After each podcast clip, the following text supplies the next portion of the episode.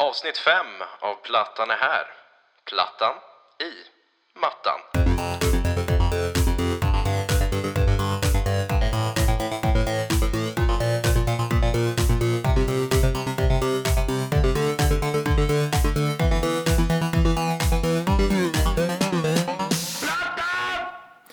Yes, jag vill hälsa er alla hjärtligt välkomna till avsnitt 5 av Plattan.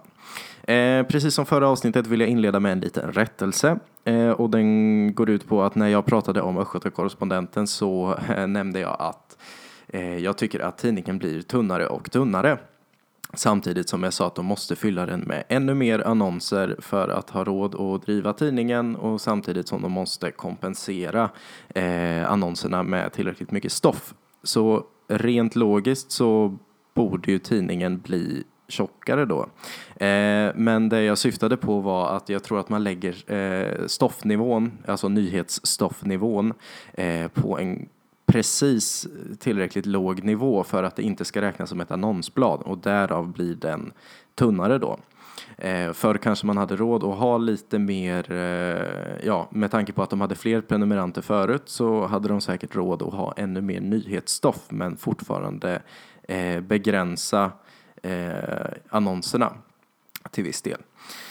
Eh, yes, det var rättelsen från förra avsnittet. Eh, idag så har vi, eller vi, jag har tänkt att prata lite om globala frågor i skolan eh, och eh, gå igenom lite några, några övningar som vi har fått pröva på diverse seminarier här i sluttampen av kursen. Eh, så ja, jag tänkte faktiskt inleda med eh, en workshop eller seminarium eller vad jag ska kalla det som vi hade om eh, barnkonventionen och mänskliga rättigheter. Där vi då gjorde olika övningar och eh, fick pröva på olika sätt hur man kan ja, spegla den globala världen och eh, olika fördomar som elever besitter eh, genom olika spel och eh, ja, lekar eller vad man ska kalla det. Eh, inledningsvis så pratar vi lite om att det finns en ganska hög risk för att man bara bockar av kunskapsmål när man pratar om globala frågor. Eh, och ja, eh, generellt sett i, allmänhet i undervisningen så finns det risk för att man bara bockar av det. Exemplet rörde väl sig om till exempel demokrati och diktatur så kunde en elev skriva i en demokrati får man rösta, i en diktatur så är det en diktator som bestämmer allt. Och då så skulle man ju kunna tolka in att eleven har eh, ja, sett skillnader på olika styrelseskick i, eh, i världen till exempel. Eh, så det blir väldigt, väldigt platt i många fall och eleverna saknar en förståelse som man kanske skulle önska att de har när man har avslutat ett sånt här område som till exempel globala frågor i undervisningen. Ehm, så eh, vi körde ett kortspel inledningsvis eh, som handlade om att, eh, ja, jag behöver inte gå igenom exakt hur själva spelet gick till, men summan var att man gick runt eh, i olika grupper och fick spela ett kortspel. Och alla var övertygade om att alla, eh, alla grupper hade samma regler på det här kortspelet. Men så var inte fallet. Och du var även tvungen att vara knäpptyst när du spelade det här spelet. Så alla fick eh, köra en testomgång, alla i varje grupp förstod spelet. Eh, och sen så fick vinnaren gå vidare till nästa grupp. När man kom till nästa grupp så spelade man sina bästa kort och gjorde så gott man kunde. Men det visade sig ganska snabbt att den här gruppen har ju helt andra regler än, eh, än vad de andra, eller vad ens egen grupp hade som, som utgångspunkt. Eh, det blev väl lite, eh, några blev lite sura, några gav väl bara upp helt enkelt. Eh, men det som det här ville illustrera var då hur Eh, Eh, det känns att vara flykting och komma till ett nytt land och ny kulturell kontext där du inte kan språket eh, och du inte har någon möjlighet att kommunicera med de andra. Och jag tyckte det här, det var verkligen en ögonöppnare för mig eh, hur man skulle kunna inleda ett sånt här moment när man pratar om globala frågor och eh, ja, i det här fallet då kanske framförallt migration. Eh, ja, jag själv kände mig väl ganska man känner sig väldigt utsatt när man kommer till en ny grupp och eh, det här är ju bara en bråkdel av vad de människorna som kommer till, eh, ja, till Sverige till exempel känner när de kommer hit. Du kan inte språket. Eh, och dina spelkort som du är van att spela i ett annat land kanske inte har samma värde här längre. För det kunde vara en sån enkel grej som att S var högst i ena gruppen och S var lägst i andra gruppen. Så när jag spelade ut eh, mitt eh, Hjärter S som jag trodde jag garanterat skulle ta hem den här matchen med så visade det sig att jag har just spelat det lägsta och sämsta kortet som jag kan göra. Eh, ja, jag tror inte man kan dra någon direkt parallell till, eh, till vad det här skulle kunna illustrera mer än att du inte förstår vad som gäller i den nya kulturella kontexten och du inte får fråga någon för att du kan inte språket och du, ja, du, du tror att du gör rätt men i själva verket så, så kanske det är ja, det lägsta kortet du har spelat helt enkelt. Jag tror det här skulle kunna vara en fantastisk öppning till ett nytt arbetsmoment i skolan. Eh, och ja, det är väl det om det spelet helt enkelt. Det är otroligt bra och eh, ja, en riktig ögonöppnare för mig om hur man kan behandla migration eh, på ett ganska humant sätt när man inledningsvis får, ja, att man får känna med eh, de utsatta som man faktiskt ska behandla i det här ämnet. Så kortspelet eh, får högt betyg från mig. Eh, vidare så körde vi ett spel som jag inte kommer ihåg vad det hette, men jag kallar det Vem är jag-spelet. Eh, där man då fick en kortlek och jag tror det var UNHCR som hade, eller Unicef eller något liknande som hade det här kortspelet eh, som man som lärare då kan köpa. Det gick ut på att du fick tilldelad, eh, ja du blev tilldelad egenskaper, du fick en eh, ett kort som, som berättar vad du hade för religion, vad du hade för, eh, ett kort som berättar vad du hade för ursprung, eh, hur din bostadssituation såg ut, vad du arbetade med, ja, och så, och så vidare. Här fanns det väl lite mer kritik att blanda in eh, när det gällde just eh, vilka egenskaper du kunde bli tilldelad. Det kunde bli ganska osannolika eh, kombinationer Eh, men det förstod vi ju ganska snabbt att summan här är att vem som helst kan vara vem som helst. Eh, för i slutet av, eh, av det här kortspelet, man fick då svara på en hel del frågor baserat på den karaktär man har blivit tilldelad. Eh, så jag till exempel, jag var en eh, Ja, vad var jag? En same som var katolik och hade tillfällig bostad. Eh, ja, och just den, eh, en katolsk same, absolut, det, det, går, ju, det går ju bra det med. Eh, men det, det blev det blev sådana situationer och kombinationer av de här korten så att det nästan blev eh, mer skratt än förståelse. Eh, ja, eh, och, och, det är väl jättebra att man får man får ställa sina fördomar på prov, men det var så pass specifika kort. Eh, så att det blev liksom, det blev mer, eh, ja, lite skrattretande än vad man eh, kanske skulle önskat. Eh, sen vet inte jag om det här skulle få ett helt annat utslag när man prövar det här med en klass. Eh, och det beror nog helt på vilken nivå klassen är på också. Eh, så, så det skulle ändå vara intressant att pröva i undervisningen men jag skulle nog ändå inte hålla det lika högt som det här kortspelet som vi körde inledningsvis. Eh, när man avslutade det här Vem är jag-spelet så, så, slu, så vände man till slut på sitt sista kort och där var en bild på, på en själv då. Eh, och det här var bilder på, på människor med olika, ja, olika ursprung och eh, de, hade, de bar olika attribut som tydde på att de, ja, det, det skulle kunna vara vem som helst egentligen. Eh, och ja, där fick man ju ställa sina fördomar ännu en gång på prov.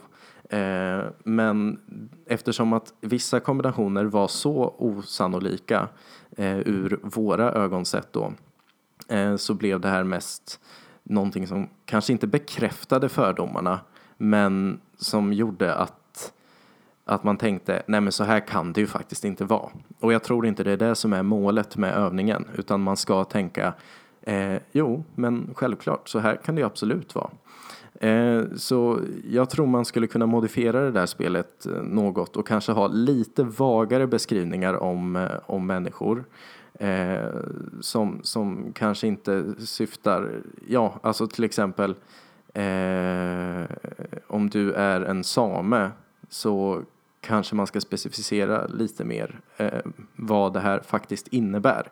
Eh, för jag tror att till exempel om du säger till någon att det är en same eller det fanns exemplet rom eller afrosvensk eller liknande. Redan där så har människor uppfattningar om hur de här människorna är.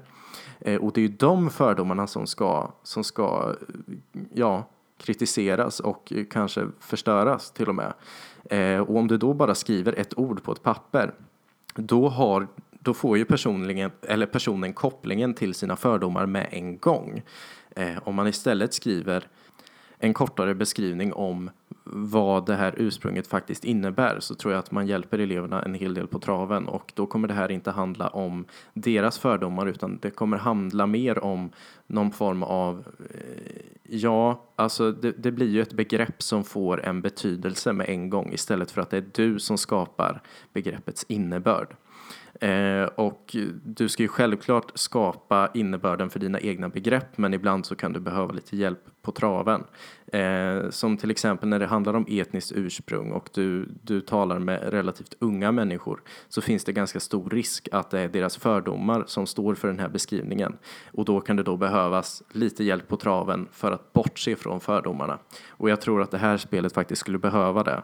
Att man eh, hjälper eleverna lite på traven så att de bortser från sina fördomar och eh, istället fokuserar på vad spelet faktiskt går ut på. Eh, vilket då är att, att eh, krossa de här fördomarna. Ja.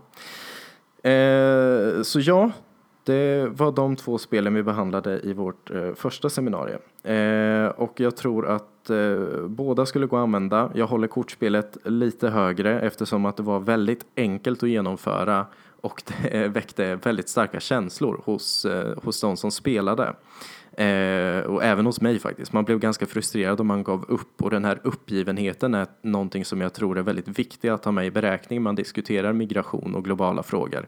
Att eh, om du flyr från ett, ditt land och du kommer till en ny kulturell kontext där du inte förstår någonting så tror jag att det är väldigt mycket lättare att ge upp än att faktiskt eh, fortsätta kämpa. Och det är ju vi faktiskt i de här samhällena Eh, som, som tar emot eh, många flyktingar och där är vi i Sverige väldigt berörda. Eh, I alla fall fram tills de stängde gränserna här. Eh, jag till exempel i början av sommaren så, så jobbade jag mycket med eh, med ensamkommande flyktingbarn och eh, jag har sällan sett så drivna och engagerade elever som vill eh, som vill lära sig så mycket. Men att de vill lära sig, det är ju för att de har insett hur viktigt det är. Och det är ju vi som bor och verkar här i Sverige som måste ge det här incitamentet. Vi måste ge en positiv bild av att, eh, att ta sig in i samhället och vi måste visa att det faktiskt går och att det, det här inte är någon omöjlighet och att det faktiskt inte eh, ja, det är inget alternativ att ge upp. Eh, man ska inte vilja ge upp utan man ska fortsätta kämpa och man ska vilja lära sig. Eh, och eh, ja, jag tror det är en lärdom som man kan applicera på många olika ämnen och inte bara migration utan ja, till exempel eh, kemi eller biologi eller vilket ämne som helst i skolan. Att eh, lärarens mål är att få eleverna att vilja lära sig. Och samma sak gäller då det svenska samhället. Att det svenska samhället ska vilja få de här eh, flyktingarna som kommer hit, eller migranterna som kommer hit, att, eh, att vilja lära sig och vilja vara en del av samhället. Och jag tror absolut att, eh, att de här spelen kan hjälpa till på traven där. Så kortspelet kommer jag absolut att använda medan Vem är jag-spelet eh, skulle jag nog, eh, ja, skulle absolut kunna använda men jag skulle nog modifiera det lite innan jag tar det i bruk.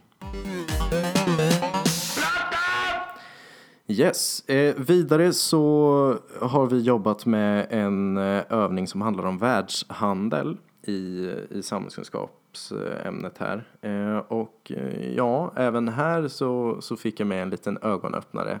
Eh, även om kanske inte alla tog det jätteseriöst när vi behandlade i vår studiegrupp här så, så tror jag att det här är en övning som har väldigt mycket potential.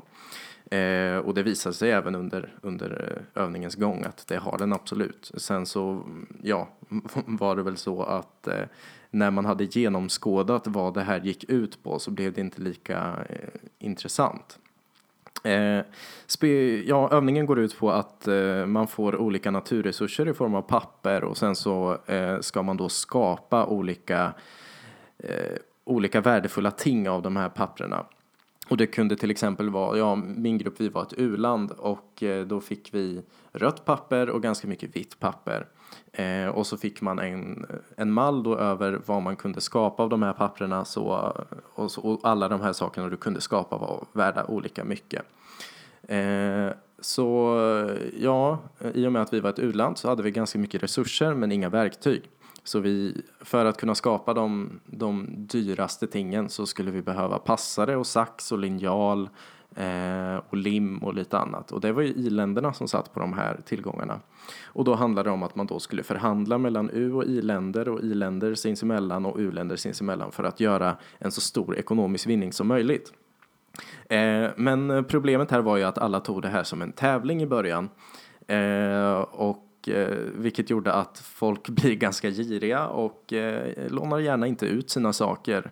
Eh, för då, ja, då så förlorar man ju helt enkelt. Och det var inte uttalat att det här var någon tävling i början, men så fort du nämner att eh, ja, nu så ska ni bygga upp kapital här eh, och eh, sen ska ni skriva upp det på tavlan här hur, hur mycket ni har skapat. Eh, redan där så tänker nog folk att det är en tävling och det var väl det som var problemet lite, men också att det var eh, syftet med övningen, att folk ska tolka det här som en tävling. Eh, och sen så sätter man det här då i ett globalt perspektiv där vi eh, ser, jaha, men okej, eh, hur skulle det funka om i-länder behandlar u-länder så här i vanliga fall? Och är det här faktiskt något som pågår idag? Eh, så det blev väldigt intressant utfall där självklart i-länderna producerade mest eh, Eh, ja, mest av de här dyra valörerna och eh, u-länderna producerar ganska mycket av de här lite billigare valörerna. Eh, och i-länderna vann såklart eftersom de hade förädlat sin produkt eh, mest.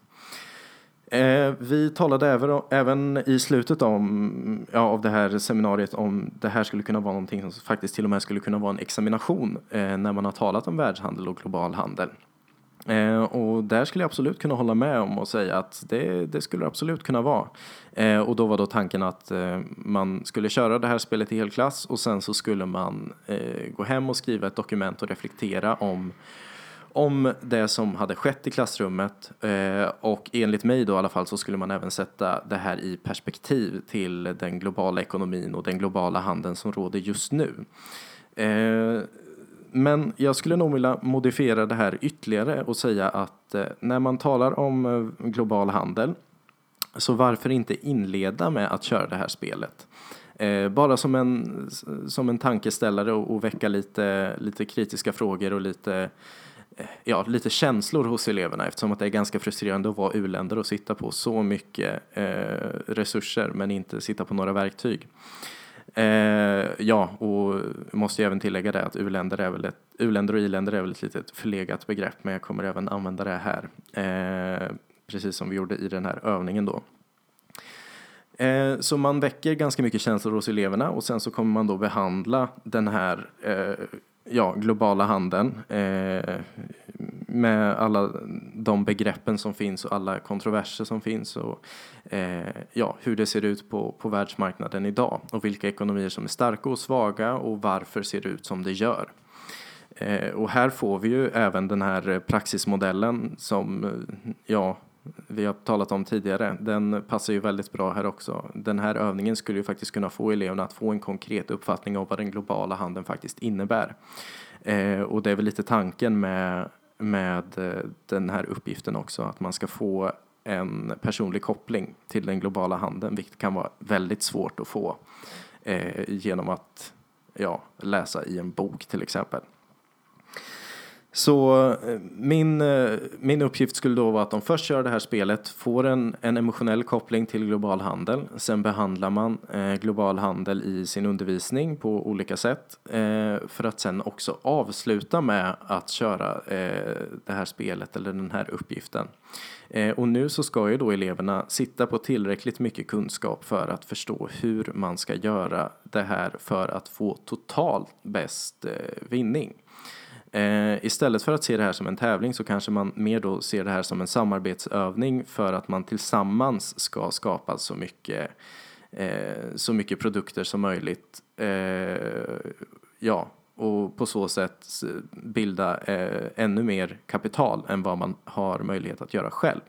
För jag tror det är det som skulle bli utfallet, att eleverna i början ser det här som en tävling eh, och i slutet då när de kör den här uppgiften återigen, att de då samarbetar eh, länderna emellan på ett mycket bättre och mycket mer effektivt sätt för att kunna nyttja resurserna på, på allra bästa sätt.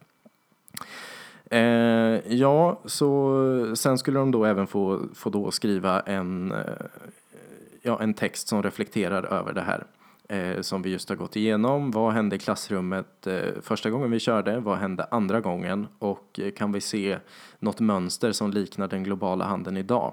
Och vad skulle vi vilja förändra i den globala handeln för att den skulle bli mer rättvis och eh, kanske gynna de länder som behöver det mer, ännu mer än vad det gör, ännu mer än vad det gör idag.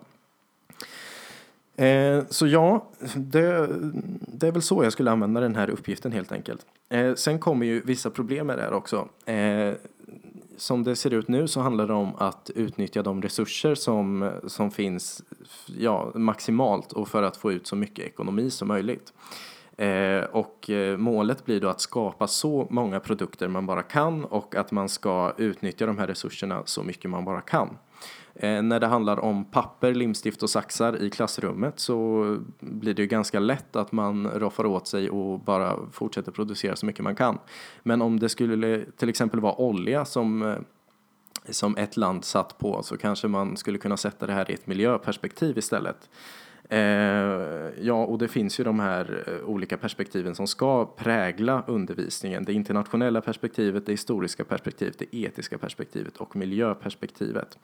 Eh, och miljöperspektivet är ju då en natur, nat, det blir en naturlig koppling efter man har genomfört det här eh, området. Eh, så först har man fått lära sig om den globala handeln, hur den fungerar eh, och även eh, leka global handel själv Eh, och sen så kan man då sätta det här i kontrast till, okej, okay, ni har nu eh, ni har nu försökt maximera de naturresurserna ni har fått. Eh, nu säger vi istället att eh, de här naturresurserna till exempel är eh, olja. Eh, skulle vi fortfarande agera på samma sätt? Och då så har vi då det här miljöperspektivet och vi kan prata om de olika miljöproblemen och hur det här påverkar den globala handeln. Eh, vi har ju även olika handelsavtal som eh, till exempel TTIP som nu inte ser ut att bli något av men vi har det nya handelsavtalet CITA som, eh, som är någon form av liknande avtal fast jag tror det gäller mellan Europa och Kanada. Jag kommer inte ihåg riktigt. Det är, någon, ja, det är någon form av förlängning av ett avtal som redan existerar i, i Amerika.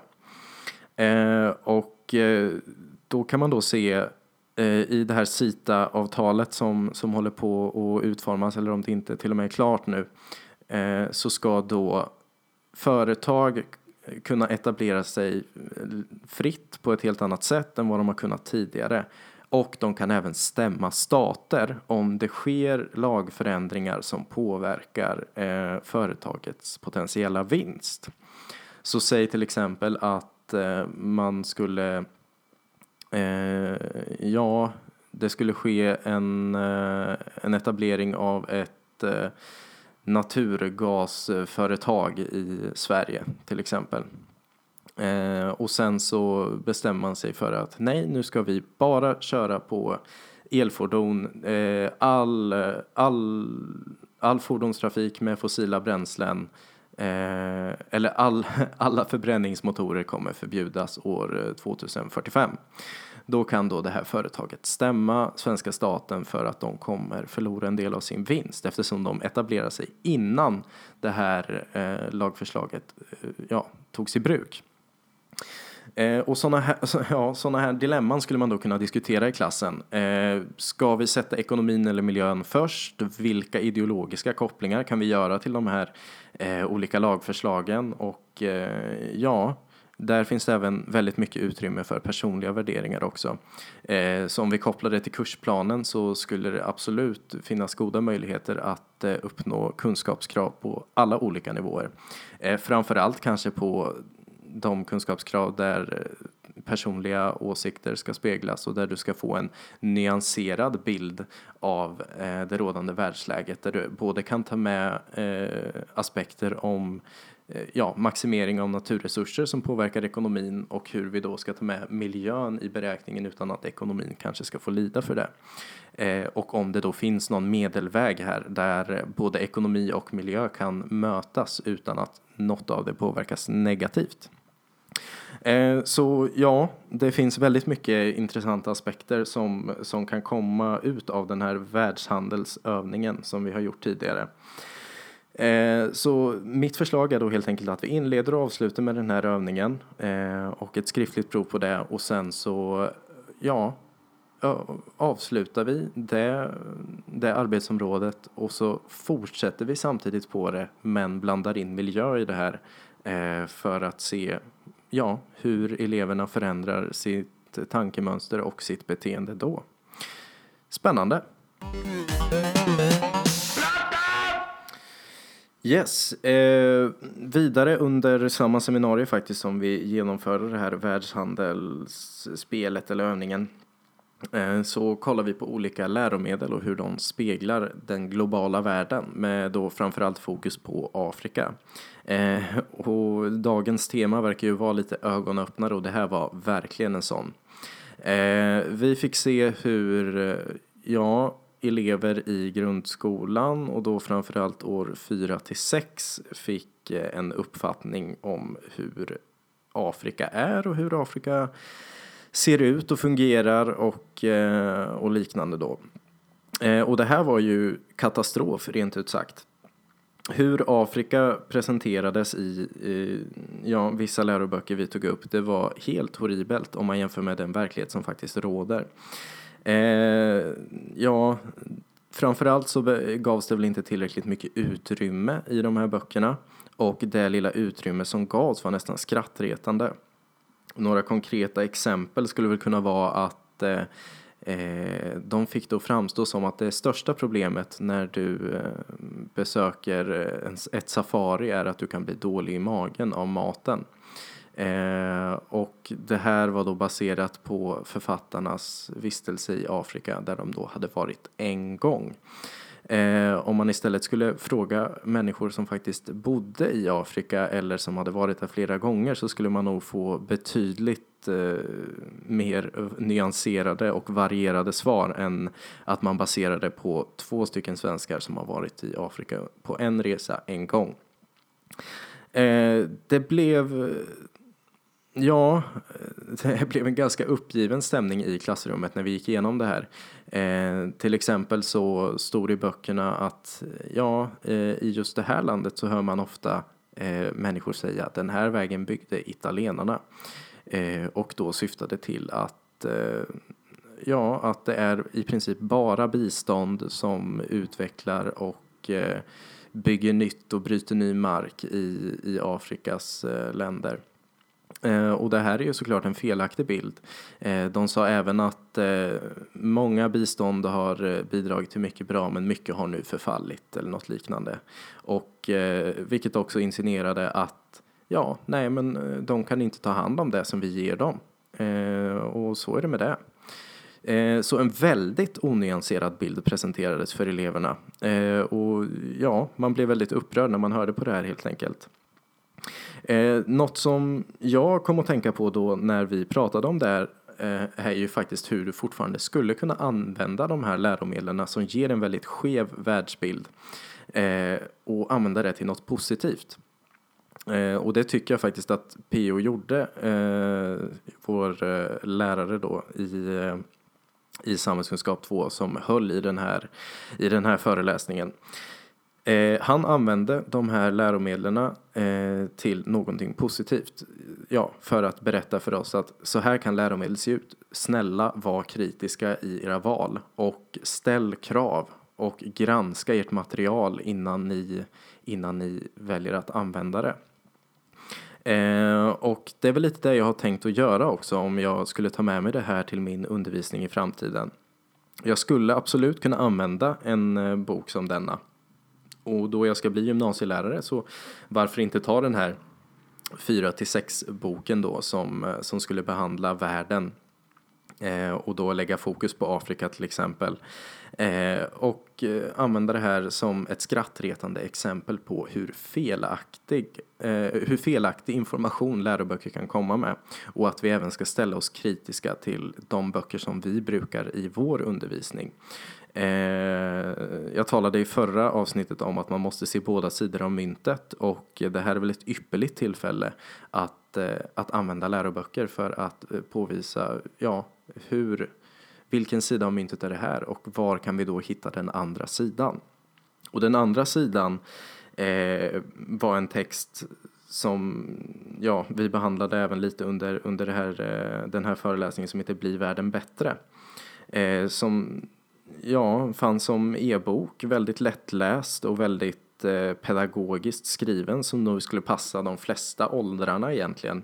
Eh, framförallt 7, 9 och gymnasiet tror jag, men även lägre åldrar om man skulle förenkla texten eller ha väldigt eh, läskunniga elever. Eh, och här så presenteras då olika fakta om hur världen faktiskt blir bättre samtidigt som den eh, säger att vi är inte riktigt framme ännu, men det går åt rätt håll. Eh, det finns mycket kvar att göra, men vi har gjort väldigt mycket redan. Och här så sätter man då de här skeva världsbilderna som många läromedel presenterar på prov. Eh, ja, till exempel så fanns det eh, övningar som poppade upp eh, när man läste den här e-boken där du fick svara på frågor, till exempel eh, hur stor är barnadödligheten eh, idag? Hur många, eh, hur många barn får börja grundskolan i världen idag? Och eh, det som den här boken vill sätta på prov är att eh, många elever har en världsbild som är väldigt mycket sämre än vad världen faktiskt är idag. Eh, så ja, säg att exemplen hur många eh, barn får idag börja grundskolan så, så kanske ja, förslagen var 45 procent, 65 procent eller 95 procent. Eh, och ja, rätt svar är 95 procent men väldigt många elever skulle nog eh, gissa på en betydligt lägre siffra. För man har inte tillräckligt med kunskap och man har en väldigt eh, vinklad bild av hur världen ser ut. Och det är ju framförallt media då som jag behandlade mycket i förra avsnittet som, som står för den här världsbilden. Eh, och det är klart att eh, man inte kan eh, ja, lägga nyhetsfokus alltid vid allt bra som händer för det händer ju väldigt, väldigt mycket bra hela, hela tiden.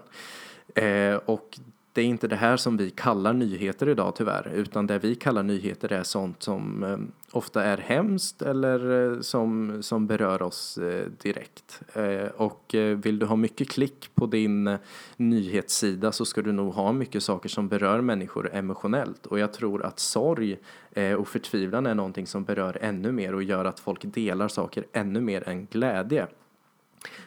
För blir du presenterad för glädje, till exempel titta så bra det är, jättemånga får börja grundskolan i världen idag. Eh, då tänker man nog bara, ja men gud vad skönt. Och sen släpper man det och går vidare. Men om du istället läser eh, hur hemskt det är på en plats eller som exemplet jag tog förra avsnittet med Selma 90 som knappt får ut någon pension när hennes hyra är betald så väcker det ännu starkare känslor som då gör att du hellre delar det här eh, än att bara släppa det och, eh, och gå vidare. Eh, så jag tror media bär en ganska stor skuld för eh, hur vi ser på världen och vilken skev världsbild vi faktiskt har. Så blir världen bättre är ju en otroligt bra kontrast till de läromedel som presenterar en negativ bild av världen. Eh, så ja, det tänker jag absolut ta med mig. Varför inte använda de här dåliga läromedlen eh, som skrattretande exempel på hur fel, eh, hur fel författare faktiskt kan ha. Eh, och var hittar vi då den korrekta faktan? Och ja, hur, hur får vi vår världsbild att bli korrekt igen?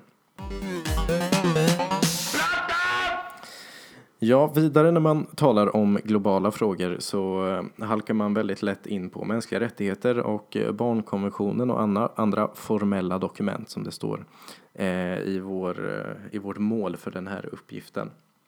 Eh, så jag hade tänkt att behandla det lite eh, utan att det blir alldeles för krystat. Eh, men de mänskliga rättigheterna i alla fall, det är nog något, ett begrepp som väldigt många känner till och framförallt som behandlas inom samhällskunskapsämnet. Eh, så det är ju självklart någonting som, som även jag ska behandla i min undervisning och det är någonting som jag också måste behandla.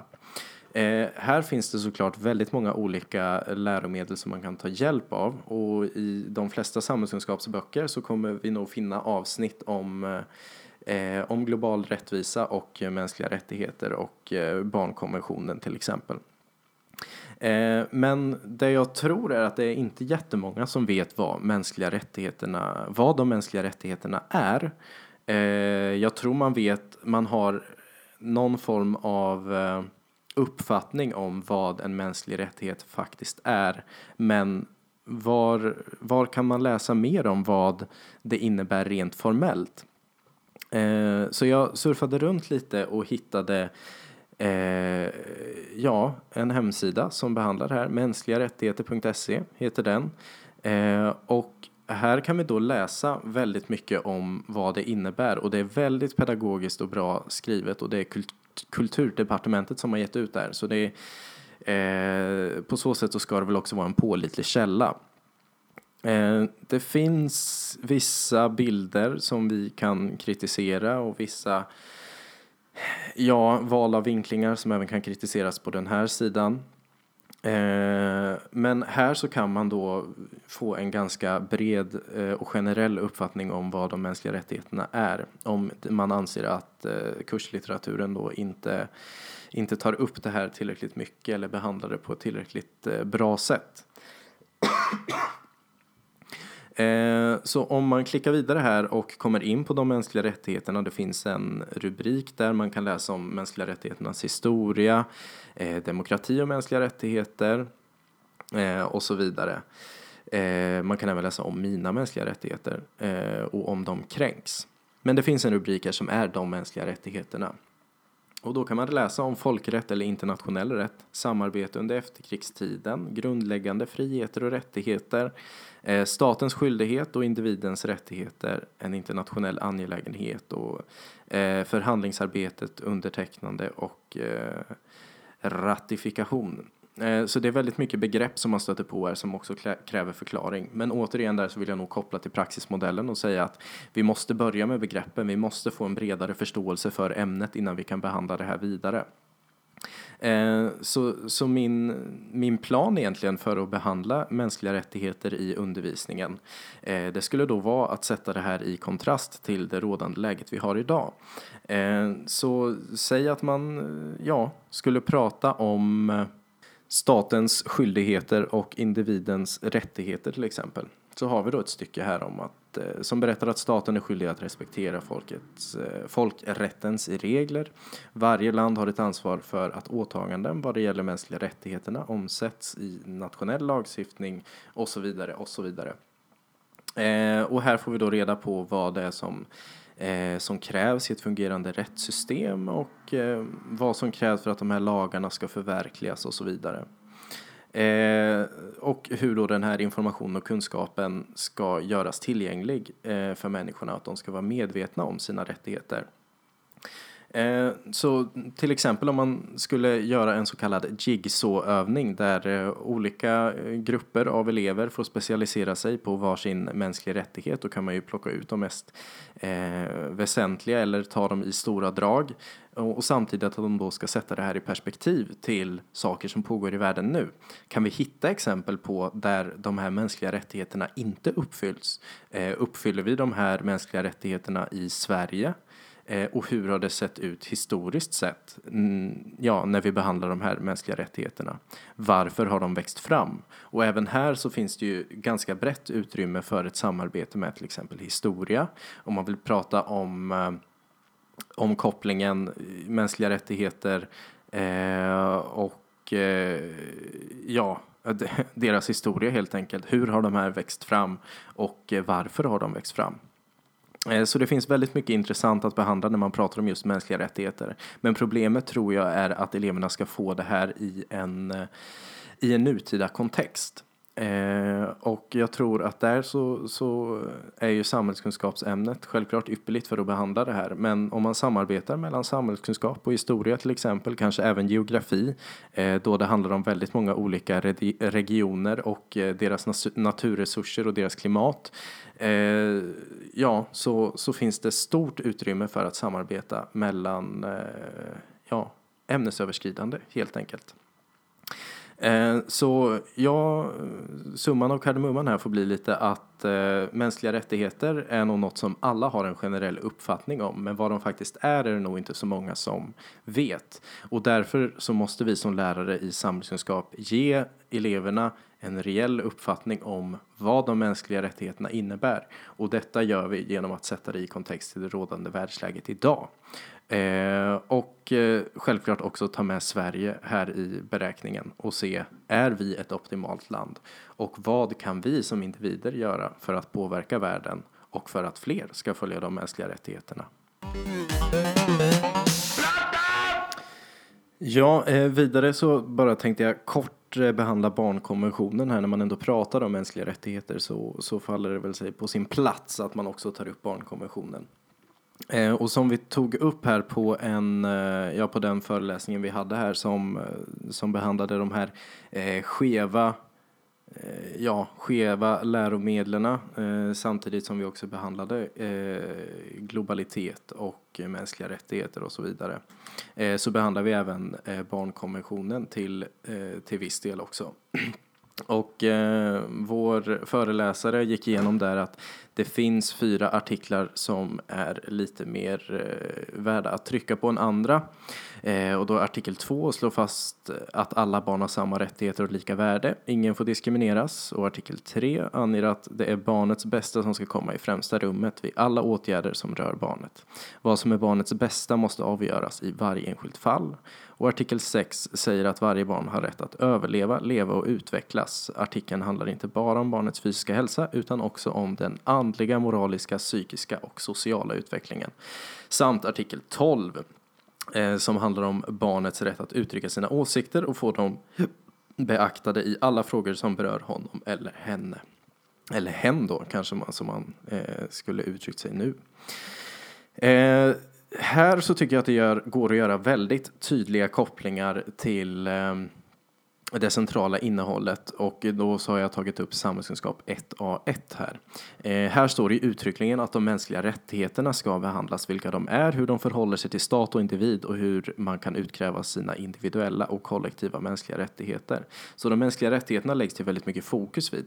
Men när det står här eh, hur man kan utkräva sina individuella och kollektiva mänskliga rättigheter så leder det också in på barnkonventionen och framförallt eh, eh, de fyra som jag talade om tidigare här. Eh, som att alla barn ska ha samma rättigheter och lika värde, ingen får diskrimineras eh, och barnens rätt att uttrycka sina åsikter och få dem beaktade i alla frågor som berör hen. Eh, så det finns väldigt mycket att jobba här eh, med som rör barnkonventionen också och då självklart i samband med de mänskliga rättigheterna skulle det vara väldigt passande. Eh, så det jag tänker på med en gång är hur det här kan sättas i både större och mindre perspektiv. Eh, så om vi pratar om till exempel barnens rätt att uttrycka sina åsikter så går ju det här väldigt eh, mycket hand i hand med eh, den demokratiska eh, ordningen som ska råda på skolan och liksom genomsyra hela skolväsendet. har alla samma rätt? Finns det olika skillnader på olika skolor hur det här behandlas? Eh, känner vi i klassen att vi har tillräckligt att säga till om och kan vi påverka vår skolgång? Eh, allt det här för att eleverna egentligen ska få en, en förankring i vad det här innebär och att det inte bara rör barn runt om i andra delar av världen. För jag tror det många tänker nog på så sätt att när det handlar om mänskliga rättigheter och barnkonventionen så, så vi i Sverige, vi har liksom redan nått upp dit. Men så är ju faktiskt inte fallet. Eh, och eh, artikel 3 här som nämner att eh, barnets bästa ska komma i främsta rummet. Eh, redan där så finns det ju olika komplikationer som uppstår här i Sverige. Eh, jag vet nyligen så, så vet jag om ett fall där eh, det handlar om foster, ett fosterbarn som skulle tas hand om. Där ja, kommunen i fråga som hade hand om det här barnet ja, val, var nära på att välja att eh, omplacera det här eh, fosterbarnet i en annan kommun för att det skulle bli billigare att ha det här i den andra kommunen. Eh, och det som det handlar om egentligen då det är ju att eh, man inte sätter barnets främsta i första rummet. Eh, för då var det här barnet hos en, eh, en familj och Eh, den här familjen eh, skulle då förlora barnet och barnet skulle förlora sin eh, fosterfamilj för att det då skulle bli billigare för kommunen att, ja, att ta hand om det här barnet. Så det finns, ja, bara där så har man ju brutit den här artikel 3 då i barnkonventionen. Så det finns väldigt mycket fall som är närliggande som man kan diskutera och Ja, och debattera i klassrummet om, om det här är, är rimligt, att det ska fungera på det här sättet. Eh, I det här fallet som jag tog upp nu så slutade det faktiskt med att eh, familjen i fråga fick behålla barnet, vilket eh, var tur. Så artikeln bröts inte, men eh, det var nära.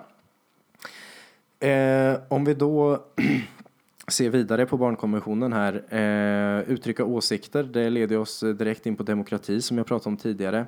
Och eh, artikel 2 är som slår fast att alla barn ska ha samma rättigheter och lika värde. Ingen får diskrimineras. Här så tycker jag väl personligen med en gång att det finns väldigt mycket att kritisera eh, här i Sverige i alla fall.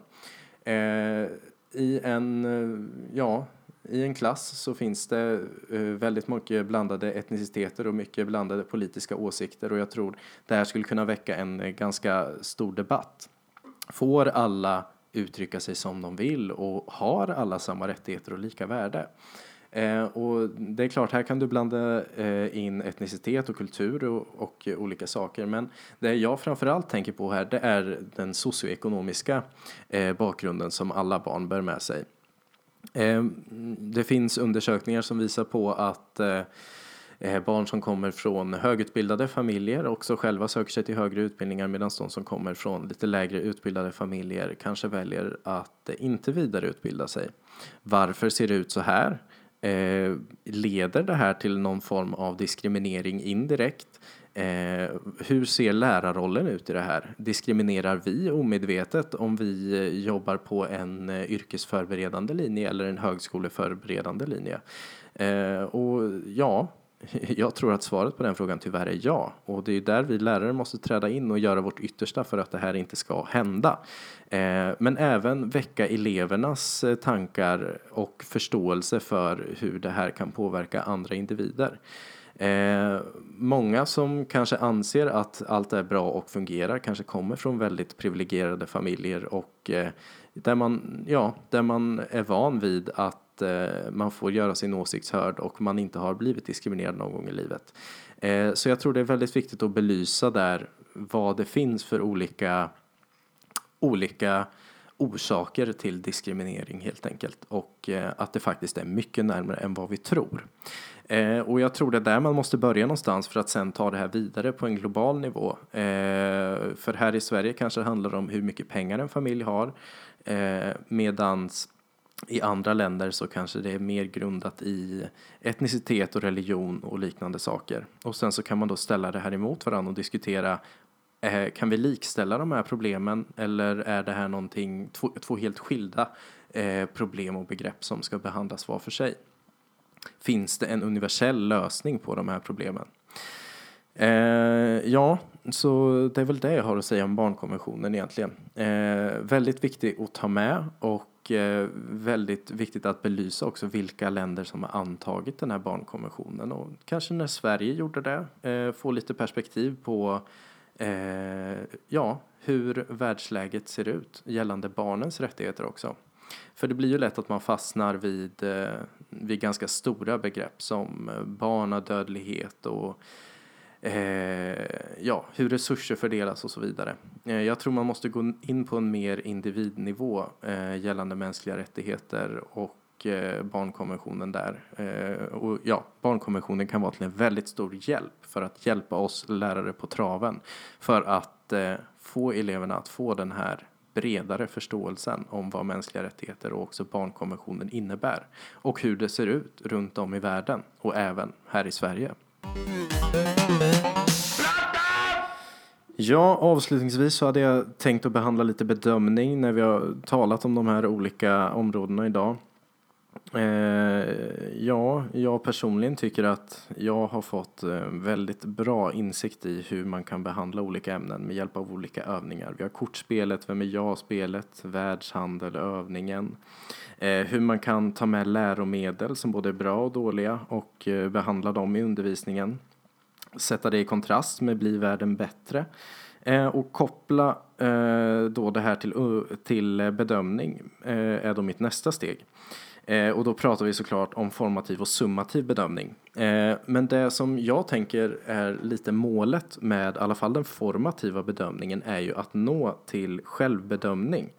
Eh, för ja, som många säkert förstår så blir det väldigt svårt för oss lärare att ständigt ge eleverna formativ, eh, ja, formativt bedömningsunderlag som gör att de vet själva vad de ska jobba vidare med. Eh, på så sätt så tror jag vi, om, om det hade varit möjligt att ge formativ bedömning efter varje lektion eller varje vecka eller något liknande så tror jag vi hade hjälpt väldigt många elever på traven. Men då det här är inte möjligt så måste vi hjälpa eleverna att nå den här självbedömningsnivån så att de själva klarar av att, eh, att ge sig själva den formativa bedömningen för att sedan nå den, det summativa beslutet, som, eller den summativa bedömningen som de själva önskar. Eh, så när vi till exempel jobbar med de här kortspelen eh, eller världshandelsspelet som man eh, ja, skulle kunna göra på, på flera olika sätt. Till exempel världshandelsspelet som man både kan inleda och avsluta en, en undervisnings Eh, ja, ett avsnitt i undervisningen med. Eh, så skulle man ju också kunna använda det här mitt i eh, för att ja, se hur elevernas förändra, eller tänkande har förändrats och sedan avsluta med det. Så man skulle också kunna använda det här spelet i formativt syfte för att se hur utvecklingen går under lärandeprocessens gång. Eh, ja, och eh, då också vara tydlig med att målet med den här formativa omgången man kör det här världshandelsspelet Eh, skulle också kunna vara för att de ska kunna få det här metatänkandet om sin eh, äh, metakognitionen om sitt eget lärande. Att de ska förstå att det här världshandelsspelet, när vi kör det i klassrummet så får jag en uppfattning om hur jag skulle tänka i den här situationen just nu. Men det här, den här lärandesekvensen kan ju jag också spela upp i mitt huvud och diskutera med mig själv fram och tillbaks hur jag hade bedömt eller hur jag hade agerat i den här situationen nu. Eh, så jag tror det är väldigt viktigt att göra eleverna medvetna om att självbedömning är någonting som faktiskt existerar. För jag tror inte jag själv har tänkt så mycket i de banorna när jag eh, eh, ja, när jag har, själv har gått i skolan. Att man har inte varit riktigt medveten om hur ska jag tänka för att bedöma mig själv i det här och hur ska jag se på ja, eh, se på mitt eget lärande ur en kritisk synpunkt. Vad behöver jag jobba mer med eh, för att nå de mål som jag vill uppnå? Eh, och tidigt i en kurs så är det såklart viktigt för oss lärare att hjälpa eleverna och ge dem verktygen för att eh, kunna uppnå den här formativa bedömningen. Eh, och som sen då ska bli den här självbedömningen. Och ser vi då till eh, kortspelet så skulle man ju kunna köra det igen och eleverna vet om nu att det kommer vara olika regler i olika, olika delar av klassrummet och då så får de då en möjlighet att anpassa sig efter det här. Eh, och samma sak med världshandelsspelet som jag tog upp tidigare. Eh, så sen så kan man ju även använda olika Eh, olika mindre, kanske oförberedda eller förberedda prov som eh, eleverna får ta del av för att se var de ligger någonstans om man inte tar med i själva bedömningen. Men även här så innebär det här väldigt mycket eh, lärararbete. Eh, och självklart så ska vi arbeta som lärare men eh, om målet ändå får vara självbedömning så tror jag att man måste eh, ja, försöka trappa ner den formativa bedömningen allt mer.